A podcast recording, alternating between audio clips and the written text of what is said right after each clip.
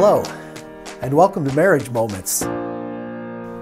One of the times when I feel the closest to my wife is when she and I take the Lord's Supper together.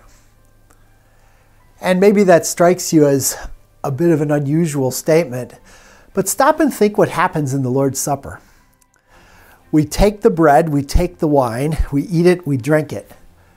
But God promises us that as we eat the bread and as we drink the wine, He is also, in a miraculous way, giving us Himself, His true body, His true blood.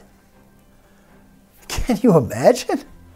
The Almighty God is connecting Himself to you, to me, and connecting me to Him. Oh, and by the way, not only is He connecting me to Him, but He's also connecting my wife to Him.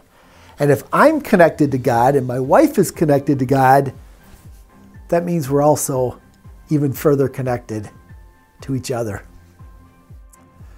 And so, my brothers and sisters, partake of the Lord's Supper.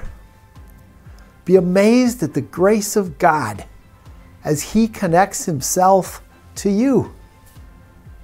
And thank Him for that extra blessing that He's also connecting you and your spouse together even more closely. As you do, your marriage will be blessed. And that's a moment for your marriage.